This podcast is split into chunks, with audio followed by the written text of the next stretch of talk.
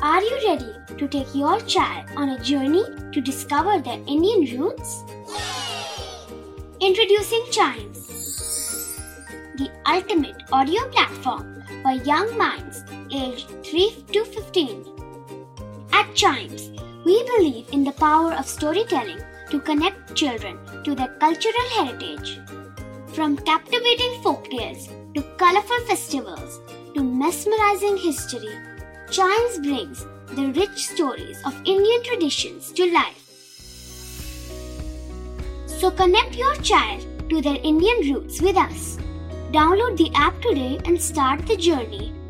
Search Chimes Kids Audio Stories and Podcasts app on Apple or Google Play Store. Chimes, audio that inspires.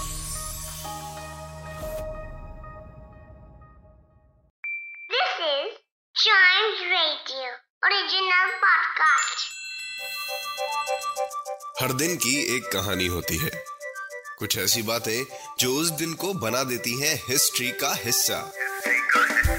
तो आइए सुनते हैं कुछ बातें जो हुई थी in this days history! Hello and welcome to this days history जहाँ मैं आपको आज के दिन दुनिया भर में होने वाले कुछ इम्पोर्टेंट इवेंट्स के बारे में बताऊँगा। तो चलिए शुरू करते हैं। 1582 में आज ही के दिन ग्रिगेरियन कैलेंडर को इंट्रोड्यूस किया गया था। धीरे धीरे करके इसे ज़्यादातर कंट्रीज़ ने अडॉप्ट कर लिया। ग्रिगेरियन कैलेंडर नहीं जानते? ये जो मंडे टू संडे जनवरी टू दिसंबर वाला कैलेंडर हम रोज़ अपनी लाइफ में देखते और पढ़ते हैं, यही ग्रिगेरियन कैलेंडर है। 1895 में आज ही के दिन जोसेफ फ्रैंक कीटन का जन्म हुआ था। कीटन एक American comedy actor film director producer और राइटर थे। ये कहना गलत नहीं होगा कि कीटन एक वन मैन आर्मी थे। उन्हें मेनली अपनी साइलेंट फिल्म्स के लिए जाना जाता है। साइलेंट फ़िल्म ऐसी फिल्म्स होती हैं, जिनमें साउंड के बदले आर्टिस्ट अपने एक्सप्रेशन से अपनी स्टोरी कन्वे करते हैं।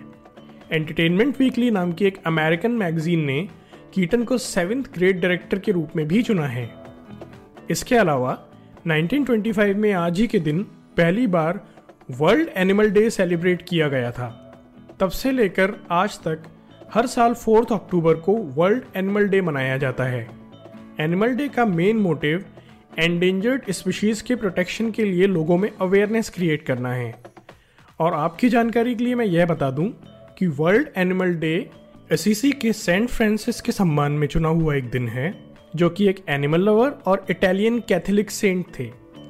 इसके अलावा 1957 को रशिया ने दुनिया का पहला आर्टिफिशियल सैटेलाइट सक्सेसफुली स्पेस में भेजा था।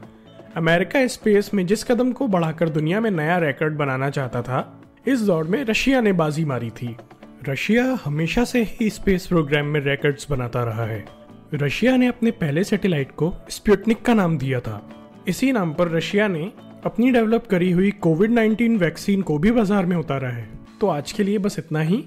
अगर आप हिस्ट्री के फ़ैन हैं तो चाइम्स रेडियो के इस वाले पॉडकास्ट को ज़रूर लाइक शेयर और सब्सक्राइब करें, जिससे आपका कोई भी हिस्ट्री पॉडकास्ट मिस ना हो पाए। तो मिलते हैं अगले पॉडकास्ट में। तब तक के लिए good bye and keep chiming